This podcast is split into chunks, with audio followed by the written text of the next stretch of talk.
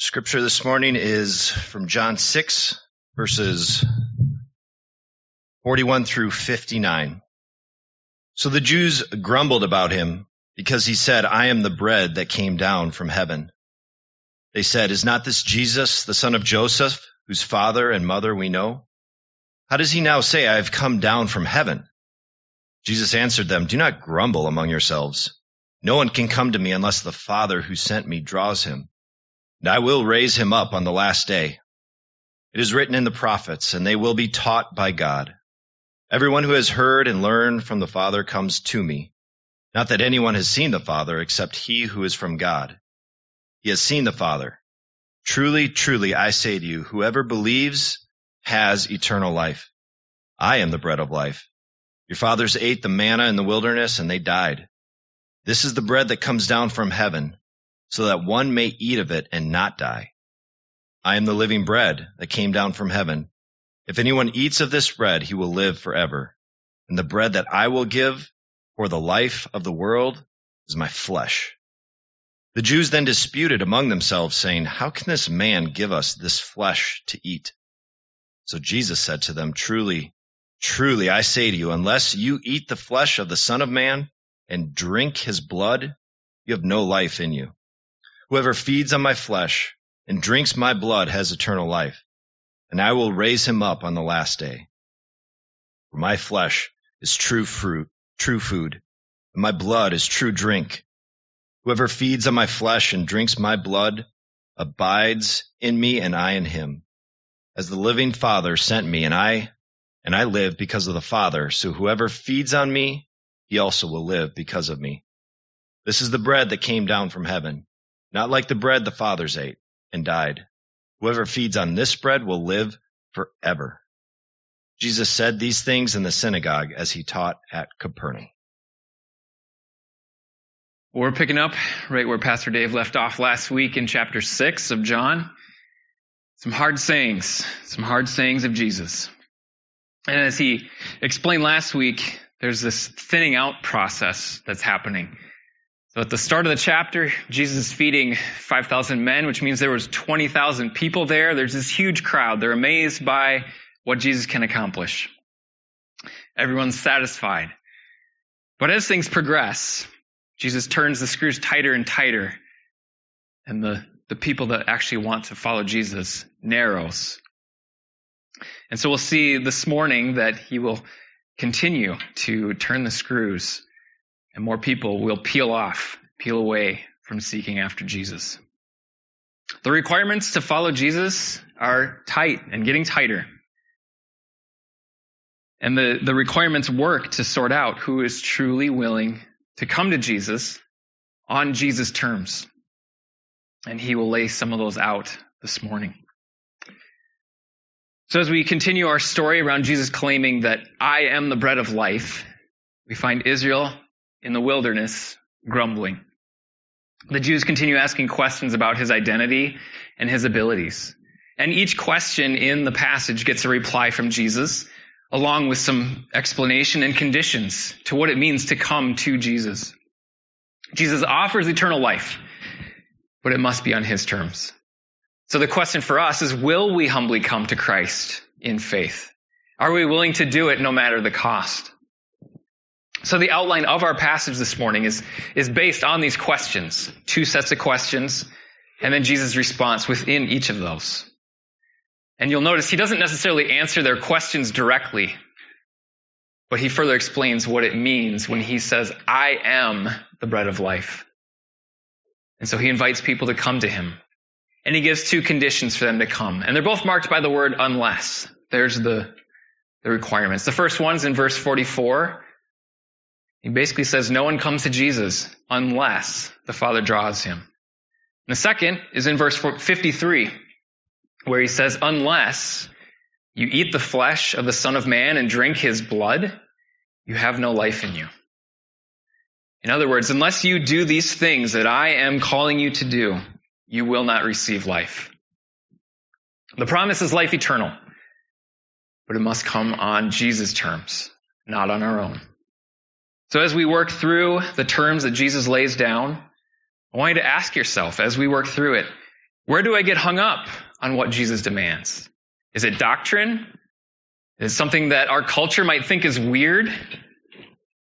Are there places where I'm just more comfortable with less than what Jesus calls me to? So before we get into the text, let's pray. Let's ask the Lord to help us with this passage. Father in heaven, we thank you for this day. We thank you for sunshine and sound of birds and even the sparkling jewel like snow that you have given us. We thank you for glimpses of spring and the pictures of resurrection that we see around us. Thank you that we can gather this morning around your holy word. We thank you that your word is perfect and it accomplishes exactly what you purpose it to do. We thank you for salvation. We thank you that you have revealed specific things about how your salvation works. And we get to see pieces of that today. I ask that you help me to preach your word clearly and faithfully. May anything that is not true fall to the ground. But whatever is true, whatever is profitable, please apply to our hearts through your Spirit. And in all things, may Christ, the true bread of life, the great I am, be magnified this morning. Amen. Well, before we get to our passage in John, I want to take us back to Exodus, Exodus 16. It gives us a little bit of the picture of the background of, of what John is getting at here. So in, in Exodus 16, God has rescued his people from slavery in Egypt, brought them out through many signs and wonders, and now they're wandering in the wilderness. And they start to get hungry. And we'll look at, at verses 6 through 12, and there's some themes that we'll, we'll pull forward. John is pulling them forward into his, his story. Uh, so kids, if you're listening, listen for one word and see how that shows up in, in our passage. So again, Exodus 16, starting in verse 6. So Moses and Aaron said to all the people of Israel, At evening you shall know that it was the Lord who brought you out of the land of Egypt. And in the morning you shall see the glory of the Lord, because he has heard your grumbling against the Lord. For what are we that you grumble against us? And Moses said, When the Lord gives you in the evening meat to eat, and in the morning bread to the full, because the Lord has heard your grumbling that you grumble against him, what are we? Your grumbling is not against us, but against the Lord. Then Moses said to Aaron, Say to the whole congregation of the people of Israel, Come near before the Lord, for he has heard your grumbling. And as soon as Aaron spoke to the whole congregation of the people of Israel, they looked toward the wilderness, and behold, the glory of the Lord appeared in a cloud. And the Lord said to Moses, I have heard the grumbling of the people of Israel. Say to them, at twilight you shall eat meat, and in the morning you shall be filled with bread. Then you shall know that I am the Lord your God. So now we move to John chapter 6 and we pick up in verse 41. And what's the first thing that we see here? So the Jews grumbled about him. They're sitting here in a, a wilderness area, grumbling because they received literal bread but they don't understand who the I am is. Why did they grumble? It goes on, it says, they grumbled because he said, I am the bread that came down from heaven. You see some of these parallels with Exodus. God's people don't understand what God is truly trying to get them to see.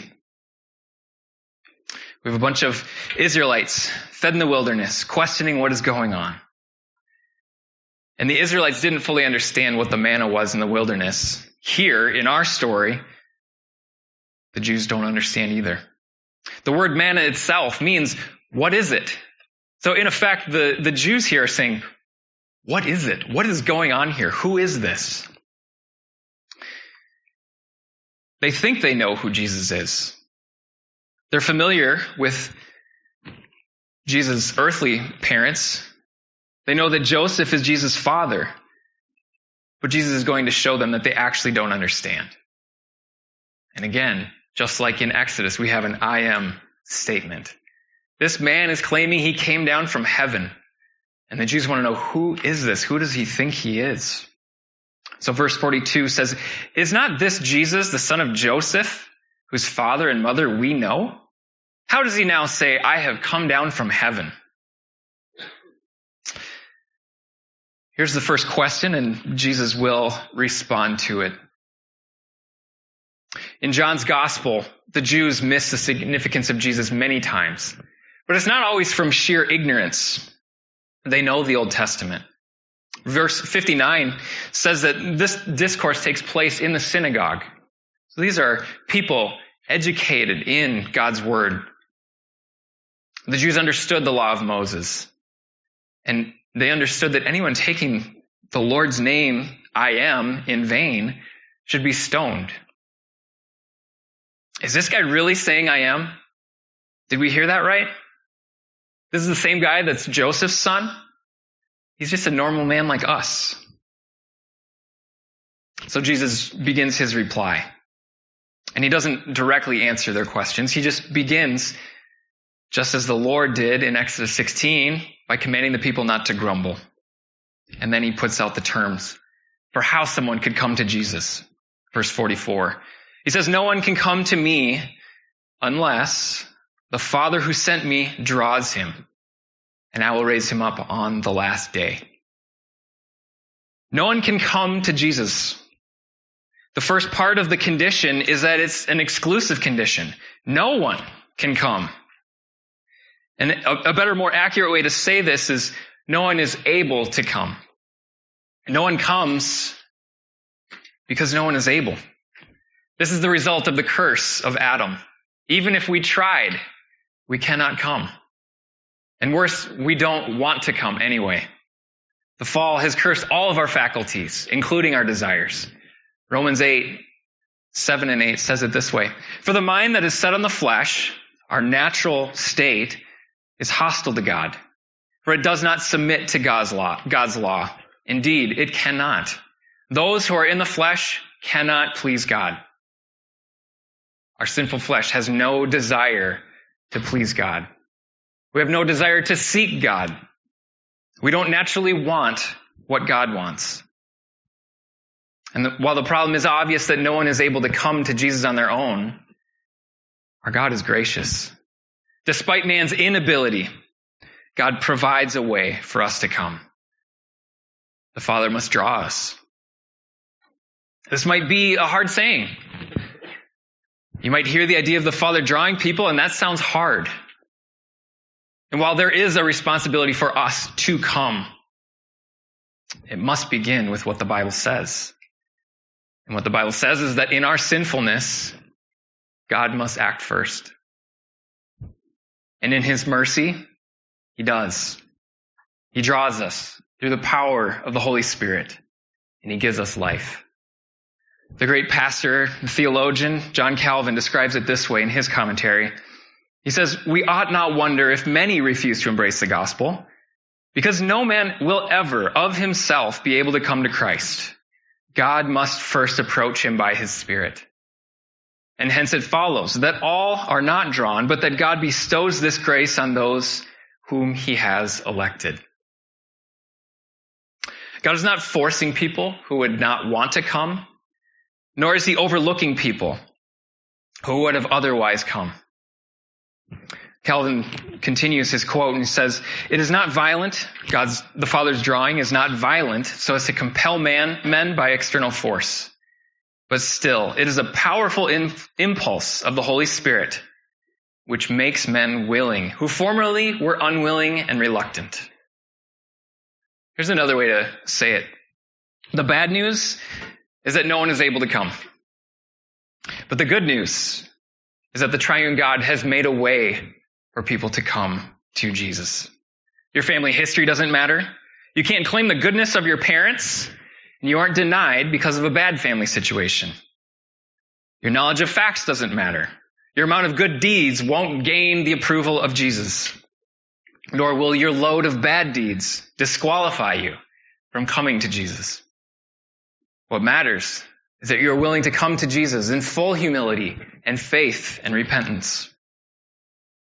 So Jesus begins with a, a very exclusive statement that excludes all of us, all of humanity.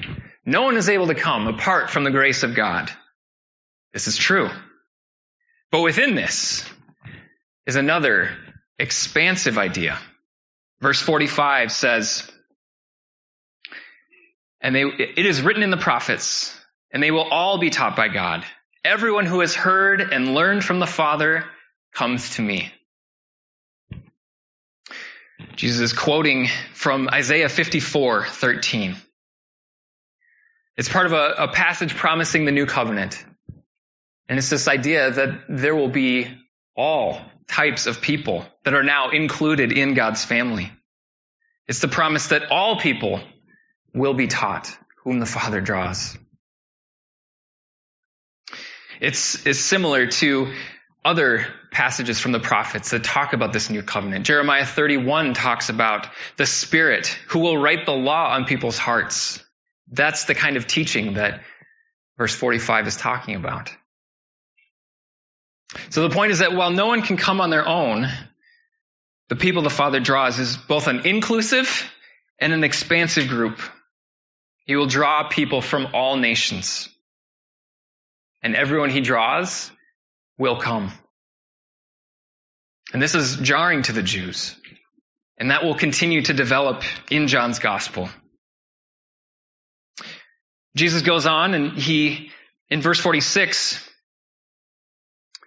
he, he makes a claim to his credentials. Remember, the, the Jews are asking, who, who does this guy think he is? It's Joseph's son. But he goes on and says, Not that anyone has seen the Father, except he who is from God. He has seen the Father. He again is making a claim to his divinity. He's saying he's from the Father.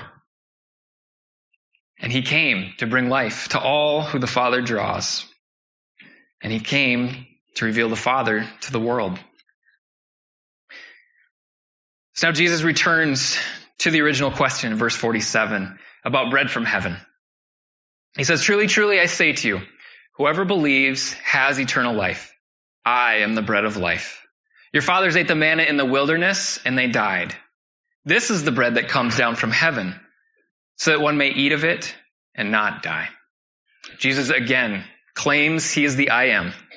And then he compares two kinds of bread. The Jews are essentially appealing to the wrong kind of bread. The manna in the wilderness brought temporary nourishment, but they had to eat it daily and continually. And it still couldn't provide eternal life. Everyone in the wilderness died. That bread wasn't meant to give eternal life.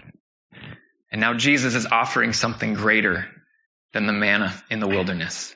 He's offering himself. So the, the Jews are appealing to the wrong kind of bread. They're also appealing to the wrong father.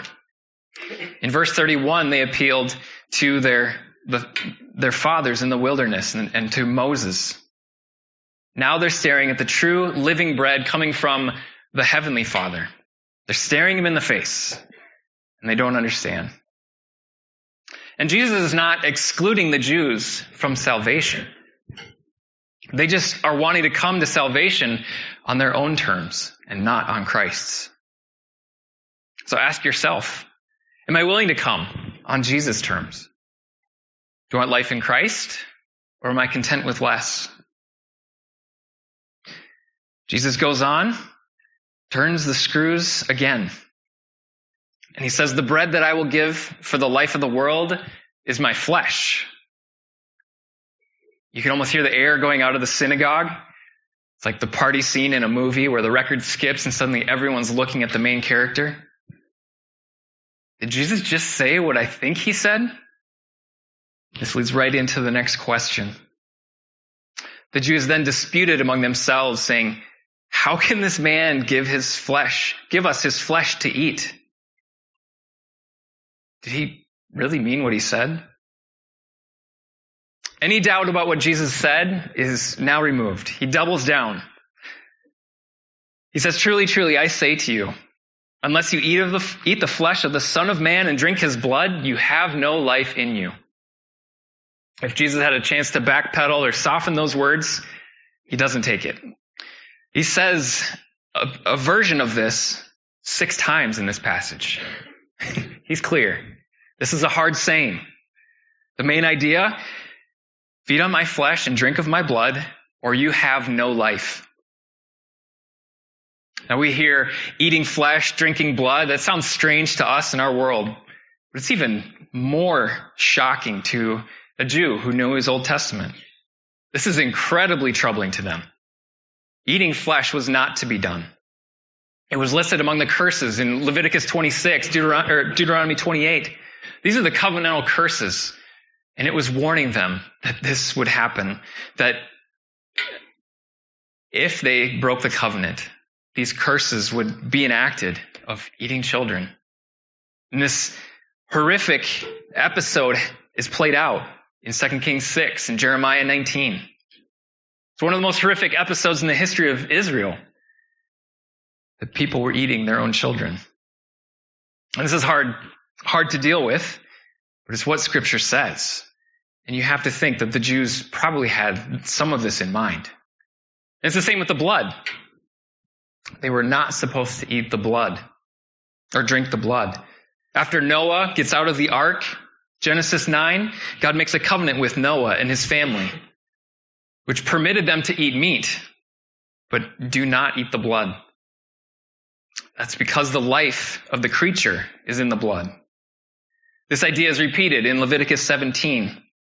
It says, If any one of the house of Israel or of the strangers who sojourn among them eats any blood, I will set my face against that person who eats blood and will cut him off from among his people. For the life of the flesh is in the blood, and I have given it for you on the altar to make atonement for your souls. For it is the blood that makes atonement by the life. Again, what Jesus says here is hard. It appears as contradicting God's law. But Jesus has something different in mind. Something more glorious than a, a weird meal that might violate God's law. But again, his audience misses who Jesus is. Jesus is not merely a man with some cryptic sayings. So if it's not literally eating and drinking, what does it mean? How do we understand Jesus telling the people to feed on his flesh and drink his blood? Well, historically, some have interpreted Jesus' words to mean that unless you take the Lord's Supper, you have no life in you. This is a passage that the Roman Catholic Church, for example, bases a lot of their view of the Lord's Supper on, or communion, or the Eucharist. Their understanding of the bread and the blood are informed by Jesus' words here, and they take that to believe that the bread and the wine are actually transformed into Jesus' body and his blood during communion. And that you must eat on that to have life. But this is wrong. That view would mean that Jesus is sacrificed continually at communion. The Bible is clear that it was a one-time sacrifice. One time for sins. It replaced the need for perpetual sacrifices. But you can see how taking Jesus' words literally could take you in the wrong direction. Now, all the symbols of the Lord's Supper are here. Jesus is talking about his body and his blood, eating, drinking. You can see the connections even to our position of the Lord's Supper. In the timeline of John's gospel, Jesus hasn't instituted the Lord's Supper yet. He does that closer to the end. And at the same time, John's original audience would already have been familiar with Matthew, Mark, and Luke, where Jesus does institute the Lord's Supper. They would have already participated in the Lord's Supper in a local gathering. So it's too much to say that John is specifically talking about the Lord's Supper in this passage, but we also miss the rich connection if we ignore it completely. But if it's not specifically talking about the Lord's Supper, what does it mean to, to feed on Christ, to drink his blood? By feed, Jesus means to believe. Believe all that Jesus is and all that his word says. Israel was instructed in the wilderness to leave no manna until the morning. Now Jesus is calling for that same kind of eating. We're to believe all that Jesus is, does, and says. These are Jesus' terms.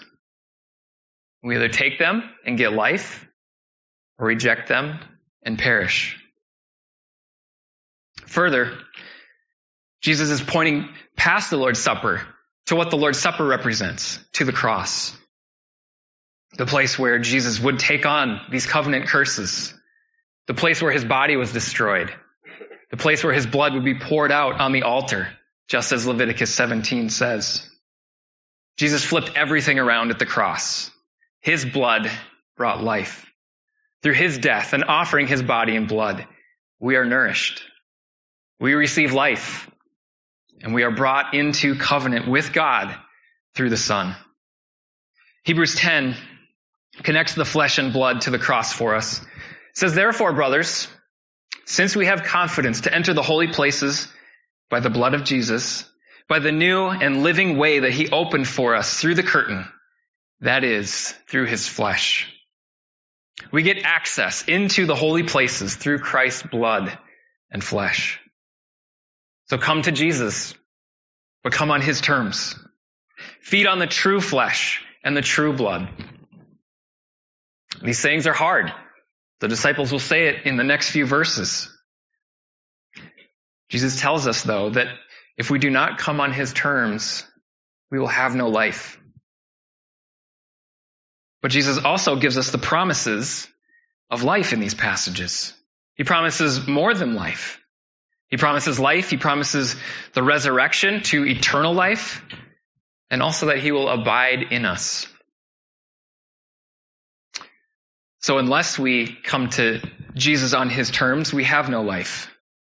The opposite is true as well. When we come to the Son on his terms, we get life. If we trust Christ and all that he says and commands, we do have life.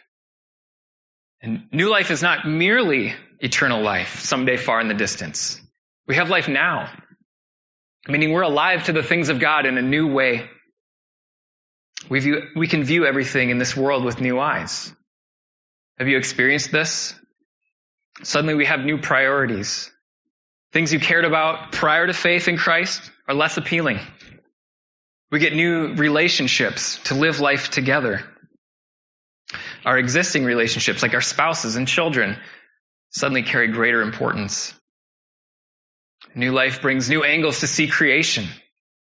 We can see it as a gift from God instead of some impersonal force.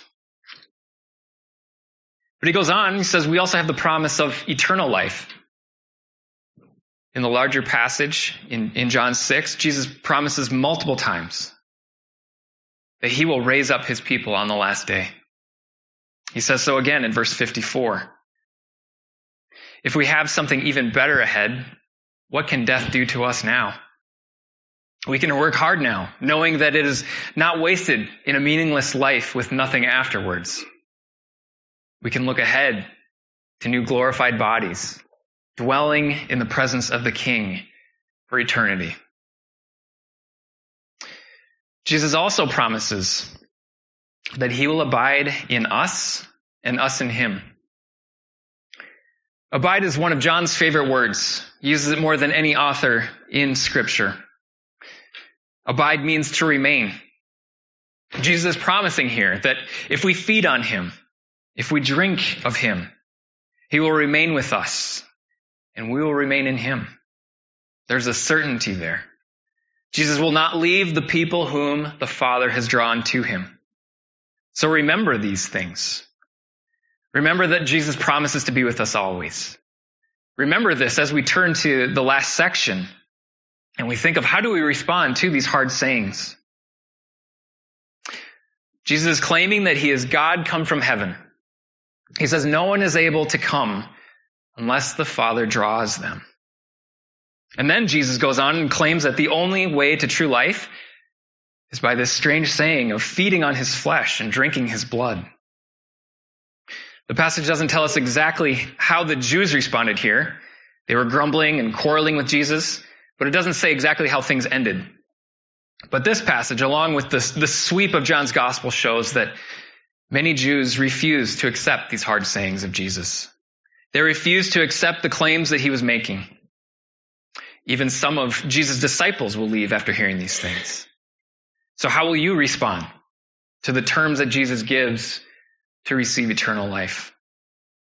What will you do when you come across a hard teaching of Jesus that you don't naturally like? What will you do when Christ's words calls you to do hard things in his name? What will we do when others hear these hard things and think bad of us? Here's four ways to respond to these hard sayings.